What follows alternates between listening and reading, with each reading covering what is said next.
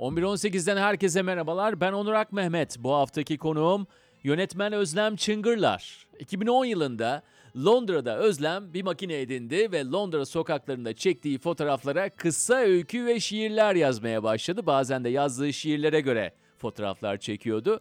Bu fotoğraflar ilk Şubat 2016'da sergilendi. Yine 2016 yılında Asfur adlı bir kısa film çekti. Mülteci bir kadını odağına alan filmde özgürlük ve sınır kavramlarını araştırdı ve Cannes Film Festivali'nin kısa film seçkisinde yer aldı.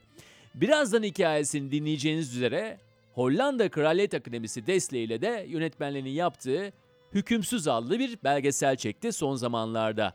Özlem işlerinde içinde doğup büyüdüğü coğrafyadan bol bol ilham alıyor. 86 Adana doğumlu, Çukurova Üniversitesi'nde işletme okumuş, sonra Çağ Üniversitesi'nde işletme yüksek lisans ve psikoloji yüksek lisans eğitimi almış. Halen de İstanbul'da oturuyor Kuzguncuk'ta ve ulusal ve uluslararası seviyede çalışmalarına devam etmekte. Bir öğleden sonra Özlem bindi vapura ve beraber Taksim'de oturduk ve içinde Özlem'in geçtiği dört hikaye olan keyifli bir sohbet ortaya çıktı. Buyurun dinlemeye diyorum. Ee, Seni araştırırken de biraz merak ettim. Yani herkese olduğu gibi hikayesi ne diye merak ettim. Şimdi senden bunu böyle hikayen ne diye özetlemeni istemeyeceğim ama e, ne çekiyor seni ya en çok? Peki, eee, o zaman ben yani şu anda da gerçekten eee, hiç böyle yabancılık çektiğim bir muhabbet değil bu. Ama e, aslında ilk kez konuşuyoruz.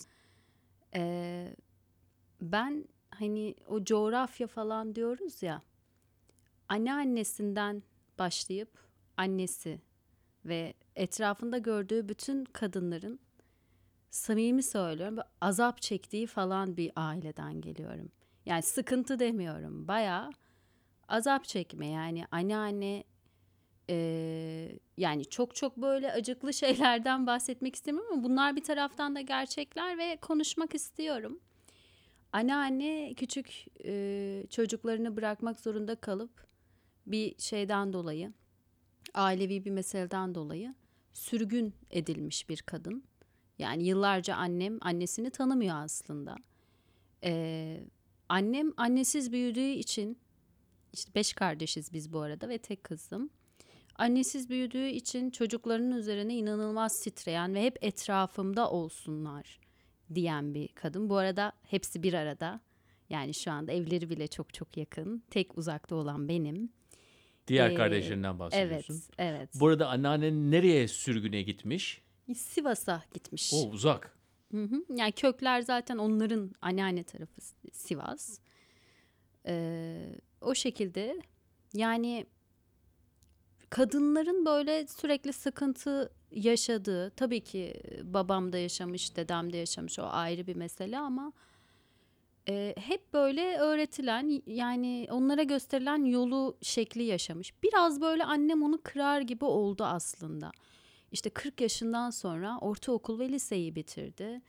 Ee, işte kurslara gitti, ehliyet aldı, iş hayatına atıldı 40 yaşından sonra. Bunlar benim için aslında çok çok önemli. Yani önümde annem gibi bir model var. Annem kendi imkanları doğrultusunda bence çok önemli bir adım atmıştı. Bizim mesela sülale eee, şöyle söyleyeyim. Bırakın üniversiteyi, liseye bile giden ilk kız benim. İlk kız çocuğu benim. Yani gönderilmez. Ya tamamen ataerkil bir aile. Ataerkilin de ötesinde biraz da muhafazakar. Şey göstermek istemiyorum hani akrabalarla ya da aileyle bir şeyim yok. e, alıp veremediğim yok. Ama böyle yani öğretilen bu, gelen bu. E, o yüzden benim zaten üniversiteye gidişim lise hani böyle arada kaynadı ama üniversiteye gidişim olay olmuştu. İşte kazandı ama gidecek mi gitmeyecek mi falan. Ee, gittikten sonra bu arada tiyatro istiyordum ama işletmeye gittim. O da ayrı bir mevzu. Birçoğumuzun hikayesi. Birçoğumuzun, buraya oturan birçoğumuzun hikayesi. Evet. Evet. e, gittikten sonra şöyle bir şey oldu. Ailede bir ayaklanma oldu. İşte üniversiteye gitmek isteyen kızlar direkt beni örnek göster- Ama Özlem abla gitti. Biz niye gitmeyecekmişiz ki diye kızlar arasında ben farkında olmadan bayağı ayaklanma başlattım falan. Bu kızlar diğer akrabalarınız mı oluyor? Evet Senden evet. daha küçükler. Kuzenler Hı hı. mesela. Kuzenler. Benden birkaç yaş küçük. Kuzenler ve o şekilde o kırıldı mesela veya evlenmeyen biri ayrı yaşayamaz. Bu kadar net yani. Bu kadar geleneksel bir aile. Ee, ancak bu o, o şekilde mümkün kılınır. Veya işte e, söylediğim gibi hani evlenmeden asla ayrı yaşanamaz. Ama ben 23-24 yaşında al- aldım ailemi karşıma. Dedim ben artık sizi sevmediğimden değil ama yapamıyorum hani uyum sağlayamıyorum. Ben yalnız yaşamak istiyorum. İşte onu da böyle bir geçiş aşamasında yaptık falan. Ee, önce yakınlarındaydım. Sonra başka şehir, başka ülke derken zaten böyle bir alıştılar onlara sürece. Her zaman çok büyük bir itiraz ve tepki alıyorsunuz. Böyle güzellikle gitmiyor. Yani saçmalama böyle şey mi olur? Nasıl böyle bir şey düşünürsün? Yani birçok şeyle karşılaştım. Abilerim tarafından, ailem tarafından. Ee, hiç de kızmıyorum onlara. Çok- Artık ritmi öğrenmişsin zaten değil mi? Yani onları birebir hani e, Evet, evet. kişiselleştirmiyorsun esasda gelen tepkileri de. Çok güzel bir şey söyledin Onur. Ee, yani çok basit bir söz okudum hani bundan birkaç yıl önce. Ee, gerçekleşen hiçbir şeyi kişisel algılamayın diyor. Yani çok basit bir söz aslında değil mi? Yani hani ikili ilişkide de aile ilişkilerinde de hep böyle bunu bana nasıl yapar duygusu vardır ya. Hayır abi senin ailen böyle bir aile olduğu için veya işte senin sevgilin Hani o kendi yolunda gittiği için bu. Sana bir şey yapmıyor. O kendi yolunda gidiyor. O yol sana uyuyor ya da uymuyor. Hani bu şekilde ilerlenebiliyor ama şeyi söyleyebilirim. Hep ilk itirazı, ilk büyük itirazı alıyorsun, tepki alıyorsun. Küsmeler, kızmalar, işte tepki gösterip e, kenara çekilmeler vesaire ama ne oldu? Hepsi alıştı. Şu an bu nasıl iş, böyle iş mi yapılır, bu bir meslek mi diye sorgulayan abim en son filmimde araba sürüyordu bana yardım için. Böyle bir şey. Yani lojistiğimi sağlıyordu falan. Hani sponsorum falan oldular mesela. Ama bunu kabul etmeleri tabii zaman aldı. Veya babam hani aynı şehirde bile e, uzağında olduğumda baba kız ilişkimiz de tabii ayrıdır. Ee, uzağında olduğumda tepki gösteren babam geçen ay işte annemle bende misafirlikte e, ikisi de bende misafirlikteydi. Ve misafirlik biraz garip bir tabir oldu ama bir nevi öyle. E, çok derin bir konuşma geçti mesela aramızda. Üçünüz arasında. Evet. Ne kadar güzel bir an ya. Evet gerçekten yani yıllarca bir şeyler için uğraşıyorsunuz. Hani bir şeyler yapmaya çalışıyorsunuz falan. Ee, takdir görüp görmediği böyle çok şey değil mi? Ailede galiba böyle bir istiyorsunuz hani o destek, o duygu durumu tamamen sırt çevirmek çok doğru bir şey gibi gelmiyor bana. Ee, ama bağımsız olmak gerekiyor. Birey olarak var olmak gerekiyor. Bir de Babam- galiba bu konuşma sırasında ev sahibi sensin. Yani onlar da deplasmanda olduğu için konuşmanı da ş- Evet, evet. Ya- halini de değiştirir. Daha derinleştirebilir. Çünkü biraz daha farklı bir atmosfere girmişler. Babam şunu söyledi mesela. Hiç bu kadar yakın olmamıştın bize dedi. Bu çok enteresan bir şey. Yıllarca yakınlarındaydım. Ama son dönem yaptığım işleri en iyi takip edenlerden biri annem babam bu arada. Hemen izliyorlar, yorum yapıyorlar. Çok da güzel yorumlar yapıyorlar. Ama bunun dışında e, hani ayrı yaşamama falan hani e, izin gibi değil ama söylüyorum, anlatıyorum, alıştırmaya çalışıyorum falan. Ee, mesela babam bana yani abimler şu an bilmiyorum bunu dinlerlerse biraz bozulabilir ama oğullarımdan çok güveniyorum sana diyor mesela. Ama bunu beni erkekleştirmeden söylüyor. Yani benim onun kız çocuğu olduğumun farkında. Ee, o korumacı şey tabii ki yine var. Ben diyor yani ot- 33 yıldır hiçbir şekilde üzmedin sen beni diyor. Zaman zaman sana kızsam bile. Neyse aile konuları böyle. Aile şundan dolayı önemli. Kökler, kökler, kökler. Hepimizin beslendiği şeyler. O kökler e, araya kimisinin travma koyulabilir vesaire. Hani hepsi iç içe ya zaten. Ama benim dediğim gibi daha çok o kökler yani hani e, bizi besleyen, bizi gerçekten var eden, onların bilincinde olmak ama onların onlara e, tüm bunlara saplanıp kalmamak gerekiyor bence. Bu güzel bir hikaye. Bunu anlatıyorsun. Ee, Bunu ilk kez anlattım. İlk kez anlatıyorsun, evet, değil ilk mi? kez burada anlattım. ya çünkü e, hani ben şu an uzun metrajı yazıyorum. Onu da aslında e, yine anneanneme ve anneme ithaf etmek istiyorum. Ama onların hikayesini yapmak istemiyorum mesela. Yani onların yaşam hikayesi onlardan alma değil. Oradaki hani bir kadının varoluşuyla ilgili yine hani bir kadının e, varoluş bunalımıyla ilgili bir hikaye. Yani bu şekil değiştirebilir.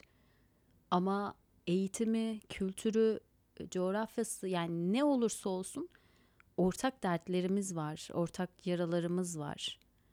O yüzden e, biraz şey sustuklarımı da söylüyormuşum gibi geliyor aslında. Yani yazdık Açıklayabilir misin bunu? sustuklarımı Hı. söyleme konusu şundan. 7 yaşında bir hastalık geçirdim ben. İşte menenjit geçirdim. Ve bu hastalık döneminde konuşma ve yürüme yeteneğimi kaybettim. Ee, bir buçuk iki yıl içerisinde yeniden bir bebek gibi konuşmaya ve işte yürümeye, hareket etmeyi, robotik de olsa yeniden bir, bir nevi e, yaşam buldum. Hani bunu da hiçbir şekilde aciteye kaçmasını istemediğim için belki de bunu da hiçbir yerde söylememiştim şu ana kadar. Ee, ama böyle bir hikayem var. 8 yaş öncesi bende neredeyse sıfır. Yok yani hafıza kaybı var. 8 yaş sonrası var. 8 yaş sonrası da ilk konuşma vesaire durumlarından sonra mesela e, tabii büyük bir değişim geçiriyorsunuz. Yani okul birincisiyken birdenbire tembel sayılacak bir öğrenci olmuşum. İşte Ayşe ile arkadaşlık yaparken Ayşe'ye yüz çevirip Fatma ile arkadaşlık yapmışım. Bir, bir böyle değişiklik var yani. O karanlık taraf çıkmış abi ortaya. Sonrasında hatırladığım en güzel şey o yeniden hayat bulduktan sonra diyeyim. Babamla şiir yazmak mesela. Babam şiir yazardı. Ee, babam ilkokul mezunu ve biraz bazı imlaları falan hatalı haliyle. Ee, ben de çok heveslenirdim. Ne yapıyor, ne diyor, ne yazıyor işte. Zaten ben ilk doğum haberimi aldığında şehir dışından bana da bir şiir yazmış falan böyle. Öyle şiirle gelen bir şey varmış, durum varmış.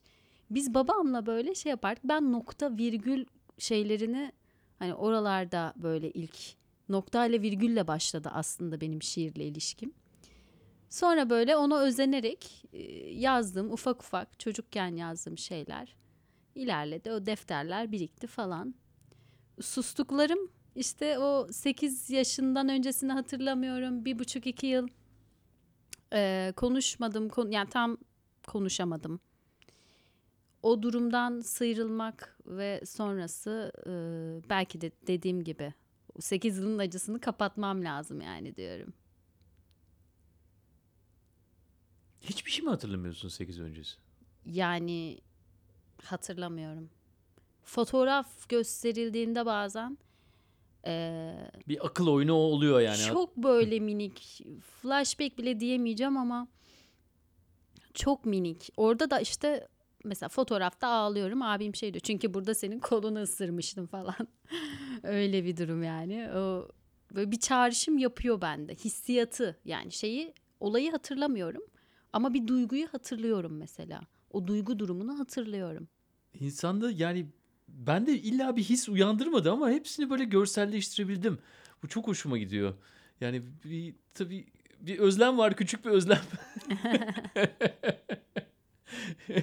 Onun bir dünyasını görüyorsun, etrafındaki o dünyayı görüyorsun. Onun gözünden bakmaya Bu daha başlıyorsun. güzel bir şey bence. Yani e, çok böyle büyük bir duygudum. Çünkü aslında bir nevi bu anlattığım şey acıklı abi yani. Bu hikaye acıklı aslında İyi ama, satar vallahi güzel evet. Acıklı. ama, ama- şö- şöyle bir durum var. Yani bir görsel canlanması. Hmm, böyleymiş. Hani o, o nötrlükte olması benim için daha iyi. Çünkü o duyguya kayması biraz rahatsız eder. Ama bir taraftan da bu benim bir parçam yani. Beni var eden şeyler arasında neden saklıyor gibi davranayım ki? O yüzden de bahsetmek normal geliyor. Peki eğer saklamayacaksak yani bunu e, nasıl dönüştürdüğünün farkındayım. Alıp onu başka bir şey haline getiriyorsun. Biraz önce bahsettiğin konuda da onu yapıyorsun. Hiç Ama- farkında değilim ama ben. Ama, ama yapıyorsun yani alıyorsun onu hani bir, bir tür bir üretkenliğe çeviriyorsun. Hani birebir belki oradaki A'dan B'ye çizgiyi çizemiyoruz ama onu alıyorsun ve bir şeye çeviriyorsun. Hmm, Umarım öyledir. Çok mutlu oldum yani bunu duyunca. Ha tamam. Ee, Ha, senden tamam, aldım. Okey sorun yok. e, sorun yok. E, peki tamam bende bir his uyandırır mı? Sende ne his uyandırıyor? Ben de şımarıklık yapabilir miyim? Hı hı. Lütfen.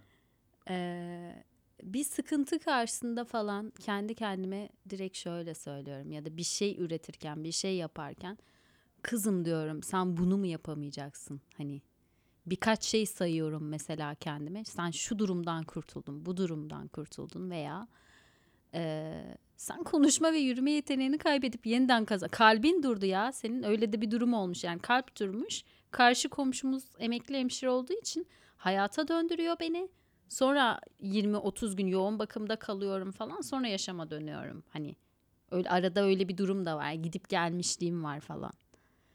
Mesela ben filmlerin sahnelerini şimdi yalnız çok garip bir konuşma olacak. Filmin bazı sahnelerini ben direkt e, bel- belki başkalarında da oluyordur ama ben kare kare rüyamda görürüm. Sabah kalkarım Cin Ali gibi çizerim. Görüntü yönetmeniyle sonra konuşurum mesela.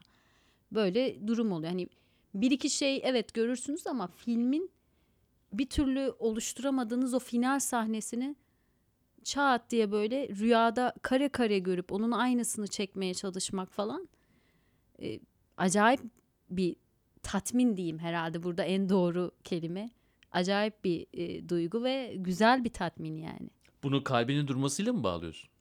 Yo kalbim durmasıyla bağlamıyorum ama e, yani bunu aslında ben kendime e, benim kendime böyle bir yakıştırmam ya da tanımım yok ama hislerim genelde kuvvetli ve etrafımda hep bunu duyuyorum. Yani bir şey olduğunda böyle e, arkadaşlarımla da ilgili bir şey görebiliyorum mesela.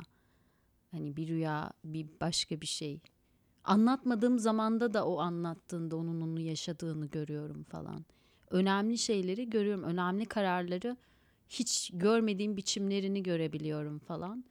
Ee, yani bilmiyorum çok mistizme mi kayıyor ama e, Yok hayır hayır. ya bu normal bir insanda da olabilir Oluyor belki. ama anlatmıyorlar. Bana da oluyor ben de anlatmıyorum. Hmm, anladım. Ben belki de işte e, bunu pozitif bir tarafından tutmaya mı çalışıyorum bilmiyorum. Hikaye değeri yok mu? Hikayeleri var tabii ki. Yalnızca oradaki e, bunları bağlayabilmek de esasında bir e, yani bir meta düşünme şekli gerektiriyor. Yani sen bunu yapıyorsun burada. Yani birçok insana birçok şey oluyor ama onların arasındaki çizgileri de çekmiyorlar. Yani onları birbirine bağlama ihtiyacı da duymuyorlar. Yani bence hani dedik ya Kendimi manyak gibi hissettim şu an. manyak mısın? Yani yaşıyorsun ya. Bilmiyorum. Ama bu, bu tabiri çok sevdim. Neyi? Yaşıyorum. Evet. yaşadığımı hissediyorum mesela üzülürken de sevinirken de böyle çok çok çok hatta çok bazen derin şeyler hissedebiliyorum yani hani nasıl söyleyeyim bir ayar yok yani hani üzüntüyü çok üzülerek sevinci çok sevinerek yaşıyorum hani zaman zaman nötr kalabildiğim oluyor ama önemli duygu durumlarında bunu mesela sağlayamıyorum belli bir noktadan sonra da sağlamaya çalışmadım aslında. Kendimi öyle kabul ettim yani o e, karanlık tarafta, aydınlık tarafta benim yani. İkisi de benim. İkisine de sarılıyorum. Önceden sarılmıyordum. Kadrajı genişletmişsin yani ha. Evet, kadrajı biraz genişlettim. E peki şunu da soralım o zaman. Yani bu bundan sonra e, illa hani projelerden birebir bahset demiyorum ama işe nasıl yansıtıyorsun bunu? Bir aktörle çalıştığın zaman bunu nasıl yansıtıyorsun? Veya işte o ekipte bunu nasıl yapıyorsun? Organizatör tarafını yaptığın zaman yapımcılığın da var. Hatta aktörlüğün de var. Ya evet o Ya o biraz tesadüfi oldu aslında. Ee, ilk filmi çekerken işte kısıtlı imkanlarla neticede bir iş yapıyoruz. bu ve- kana gittiğin filmden bahsediyorsun. Evet evet kana gittiğim filmden bahsediyorum. Ama soruyu tekrarlayayım istersen. Yani o oralara nasıl bunu yansıtıyorsun? Ee, yani ben aslında hani böyle şey söyleniyor ya yönetmensen yönetmensin. Oyuncuysan oyuncusun hani. Öğretmensen bö- böyle bir şey yok bence hani. Ee, hepsinin ayrı dinamikleri, ayrı e, parçaları var ve ayrı da değil aslında. Yani bir multidisiplinerlik istiyor. Mesela sanatla ilgili e, biriysen ben mesela müzik kulağımın çok iyi olduğunu düşünüyorum. Yani müzikle inanılmaz bir ilgim var. Ee, müzikle bir şeyleri çekmeyi seviyorum. Ha, tutup da e, müzisyen olmaya çalışmıyorum ama ilgili oluyorsun ve bunları birbirinden ayırmak e, çok kolay gelmiyor. Yani bilmek gerekiyor. Hani şu an mesela kurgu konusunda zayıfım. Yani edi kendim editleyemiyorum. Onu da öğrenmek istiyorum en yakın zamanda.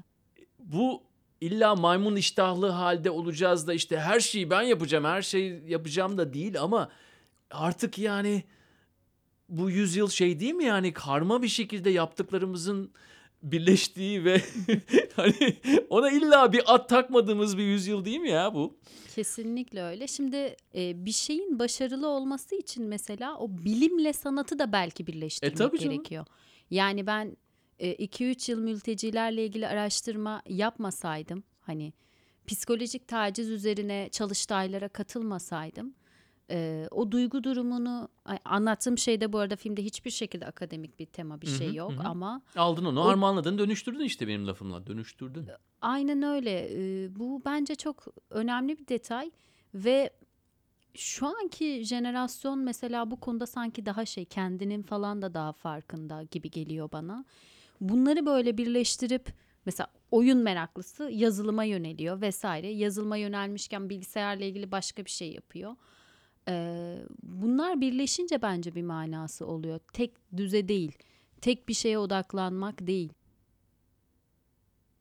Peki senin şey anlamında ne çekiyor özellikle? Yani yaptığın işlerde tabii bunu da kolay kolay bir çerçeve içerisinde alamıyoruz. Yani tamam mülteci tarafı var ama gidiyorsun Lahey'de eee, açık arttırma yani şey yapan. Ee, Royal Akademi'nin Evet Lahey'de Eee, sanatçılar birbirleriyle açık arttırma yani birbirlerinin deney. eserlerini satın alıyorlar. Bir şekilde ayrı bir ekonomik modelden bahsediyoruz mesela. Yani şimdi mülteci çalışan bir insan bir sonraki projesinde öyle bir şey yapıyor. Ee, ilginç.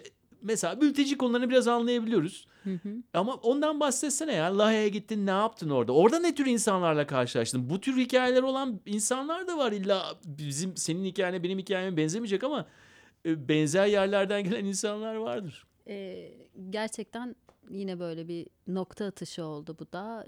Çünkü e, orada da mesela çok renkli bir işte sosyal deney ve 30 tane sanatçının yaptığı bir proje söz konusuydu. Çok kısa anlatsana. Tamam. Ee, Royal Akademi'ye bir davet almıştım. Bir derslerine katıldım bir performans izlemek için. Orada gelişen e, muhabbetler sonucunda hocalarla da iletişim halindeydik. Belgesel yapmaya karar verdik. Önce video çekiyorduk sonra belgesele döndü. Ee, aslında mesela onların da derdi yokmuş gibi görünse de kendi eksenleri etrafında çok büyük dertleri var. İşte Hollandalılardan bahsediyoruz. Evet Hollanda'da yaşayan sanatçılardan bahsediyoruz. Çünkü benim ana şeyimi oluşturan kişi yani e, esas kişi yine bir Türk aslında ama 10-15 yıldır yurt dışında yaşayan Berlin'de ve Hollanda'da yaşayan bir sanatçı. O da Onların aslında o da aslında mülteci Hı, olarak tamam. Şey Ama takmış yalnız biri. ondan bahsetmiyorsun yani sen orada Evet, Hollanda'da büyümüş Hollandalıların da mesela insanlar genelde onları düşünmüyor oraya bir parmak basalım. Onların dertlerine işte karnı tok, sırtı pek. Ee, öyle gibi görünüyor uzun ama boylular ha. Mesela Avrupa Avrupa diyoruz ama Avrupa'da da sanatçı ödeneklerin azalması, işte o vergi değişiklikleri vesaire birçok şeyden bahsettiler bana. Ee, hani sanatçılar eskisi kadar rahat hareket edemiyor, eskisi kadar fonlanamıyor. Bunların sıkıntısını e, yaşıyorlardı işte iki yıl önce biz bir araya geldiğimizde.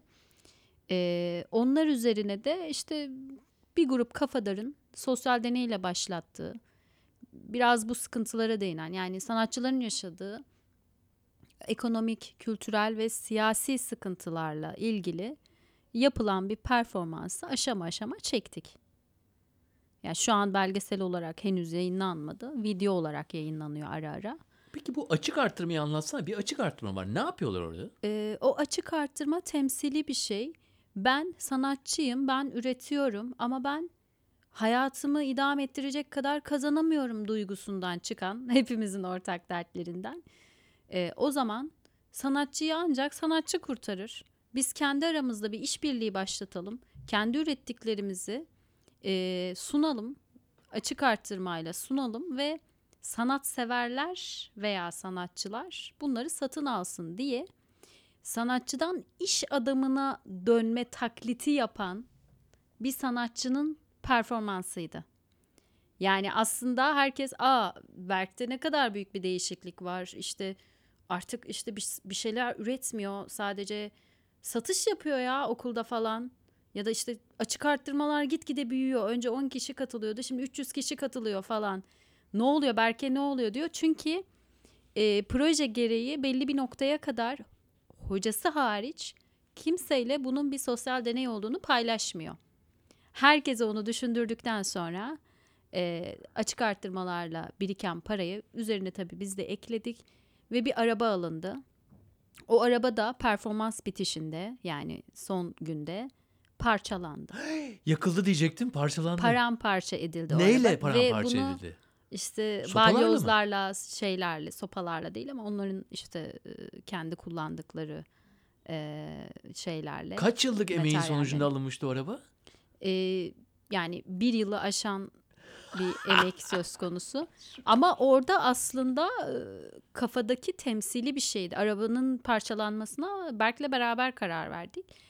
O bir statü göstergesiydi aslında. Yani o arabayı alıp onun boyutları bile belliydi. Hollanda'nın o meşhur minik Smart'a yakın arabası. Tam adı aklımda değil şu anda. Hangi marka dedin? Ee, ya Smart benzer ama onların kendi markaları vardı. Şu an adı aklıma Tamam ama gelmedi. böyle Minik, mini. Tamam. Büyük bir asansöre sığabilen bir araba. Okulda onunla falan gezdi belki bir süre.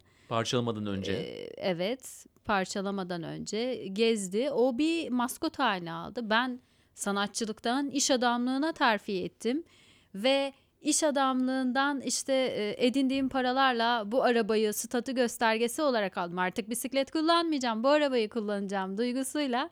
O arabayla dolaştı ve maskot gibi oldu. Bu arada araba şekilden şekle girdi.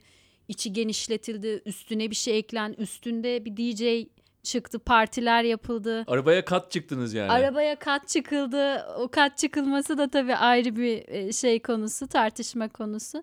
İçi gal- önce galeriye döndü, sonra baktılar galeri ı-ı, olmayacak. DJ hani aşama aşama ben de gidip çekiyordum tabii bunları. Bu şekilde en sonda e, bu arabanın hani bu statü göstergesi olan arabanın parçalanmasına karar verildik. Ama şöyle bir, bir durum dakika oldu. o gece yani kafa kafaya verdiniz. evet. Statü sembolü oldu. Piyasa değeri yükseldi Ber- Berkin'in değil mi? E, Berk Berkin. Yani piyasa değeri deyince hani ya bu adama bak ya iş adamı oldu falan Evet, oldu. evet. Nasıl karar verdiniz? Nasıl bir araya geldiniz iki kafadar bunu yapalım dediniz? Ee, ya biz zaten yani ben Hollanda'ya gidip geliyordum ama hemen hemen her gün konferans şeklinde görüşüyorduk bu proje ilerlerken.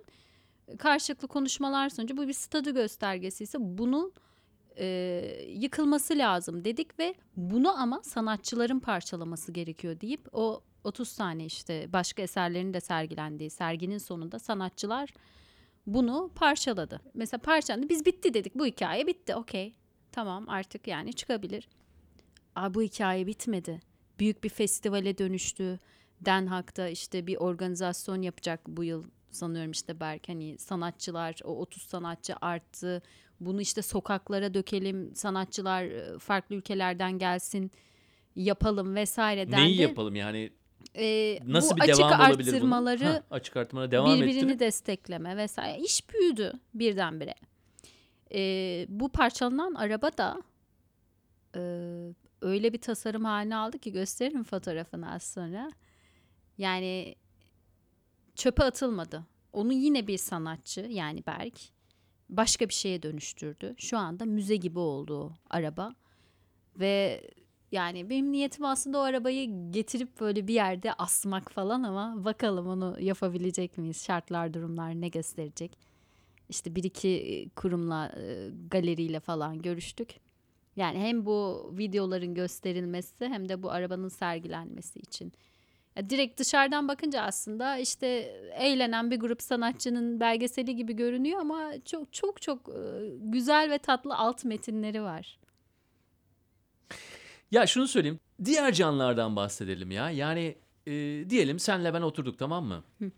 Değişik alanlardaki değişik insanlarız. Değişik backgroundlardan geliyoruz. Bilmem ne belki de bir daha hiçbir zaman görüşmeyeceğiz.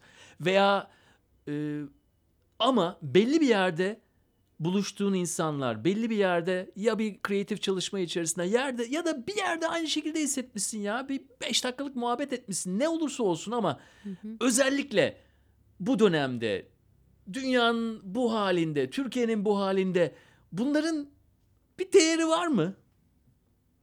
Kesinlikle yani en çok tutunduğum benim mesela şey en çok sarıldığım şeylerden birisi. Neden? Çünkü eee, yani bir yolda mesela Bakü'de İranlı bir kadınla tanıştım ben. Hiçbir şekilde aklımızda bir proje bir, bir şey yok yani hani ama o kadar güzel bir temas ediyorsun, o kadar ortak dertlerin şeylerin oluyor ki eee, sanki bunlar böyle yaşamı daha çekilir kılıyor ve Yolda mı tanıştınız? yani bir arkadaşım aracılığıyla tanıştım ama hani ben o anda yol halinde olduğum için yol dedim. Nerede birleştiniz mesela? Ee, Yani o konu neydi? O, o yani Veya yine konu aynı aynı mi? konuya geleceğim ama kadınlık mıydı? e, kadınla yani kadınlıktan ziyade aslında insan olarak e, mesela İran'da bir kadının arya yapması yasak.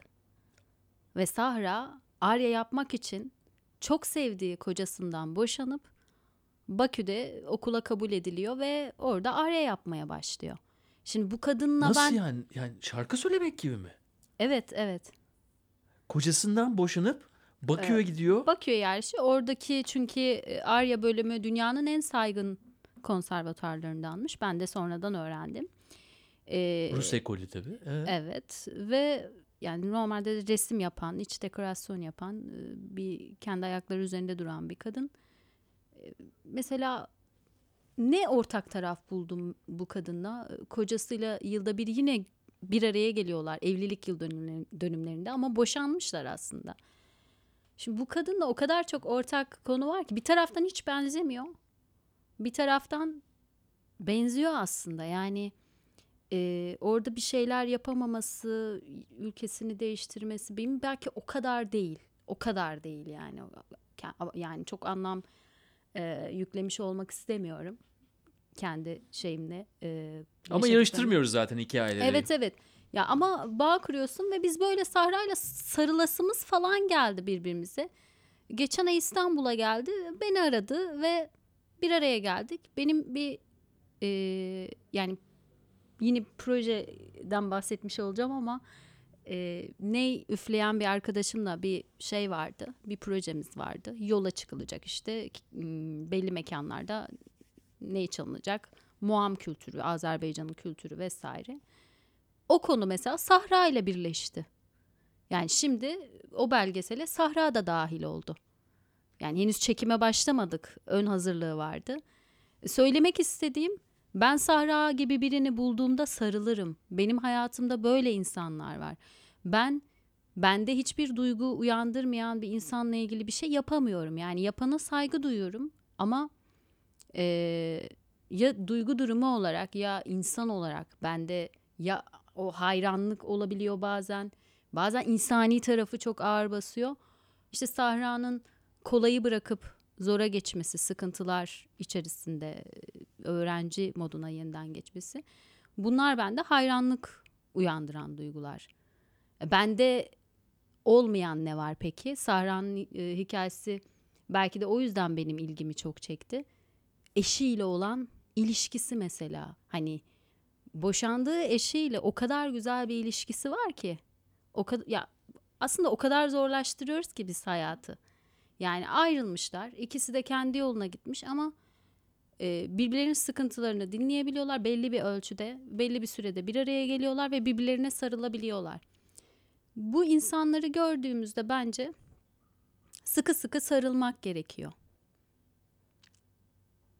Ancak çünkü böyle hani o delirme kısmı ancak böyle biraz e, azaltılabiliyor olanlara karşı işte bu yaşam koşturmacası, kaygılar, maygılar e, böyle çekiliyor yani hayat.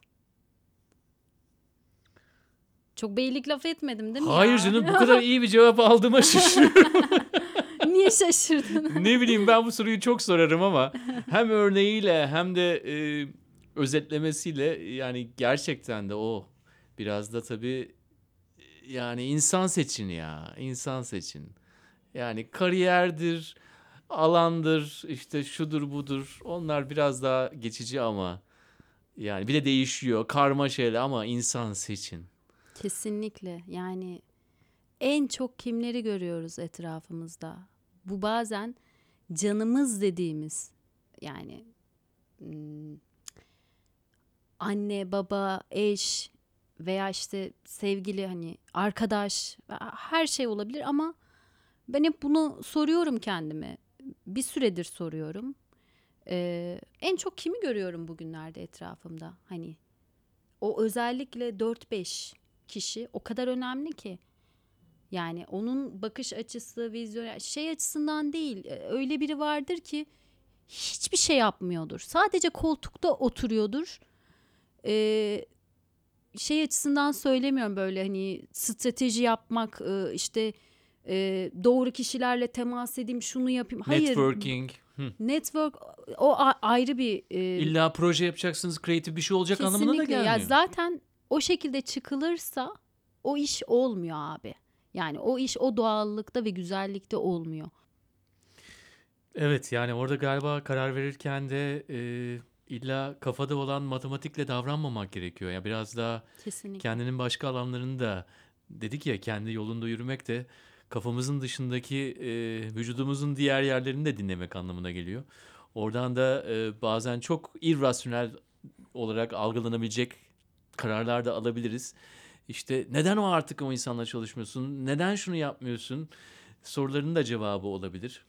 Yani e, kişilerden de vazgeçmektir. İstasda seçici olmak vazgeçebilmeyi de getirir etrafında. Vazgeçmek de illa her ilişkinde sonsuza kadar devam etmeyeceğini de görmektir.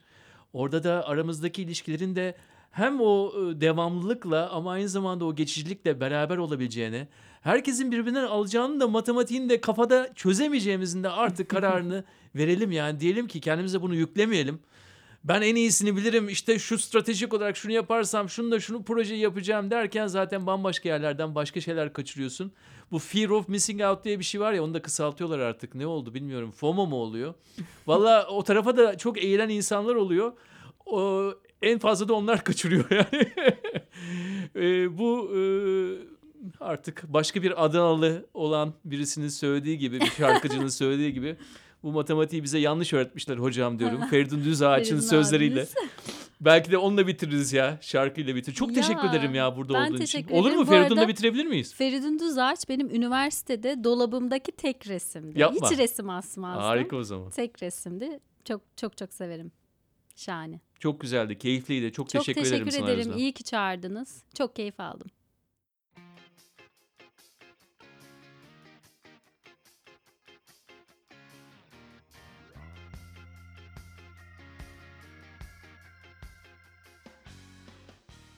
Kendimi kendimden çıkarsam sıfır kalmaz. Bu matematik bizi kandırıyor hocam. Başta içinde Özlem'in geçtiği en az 4 hikaye var demiştim.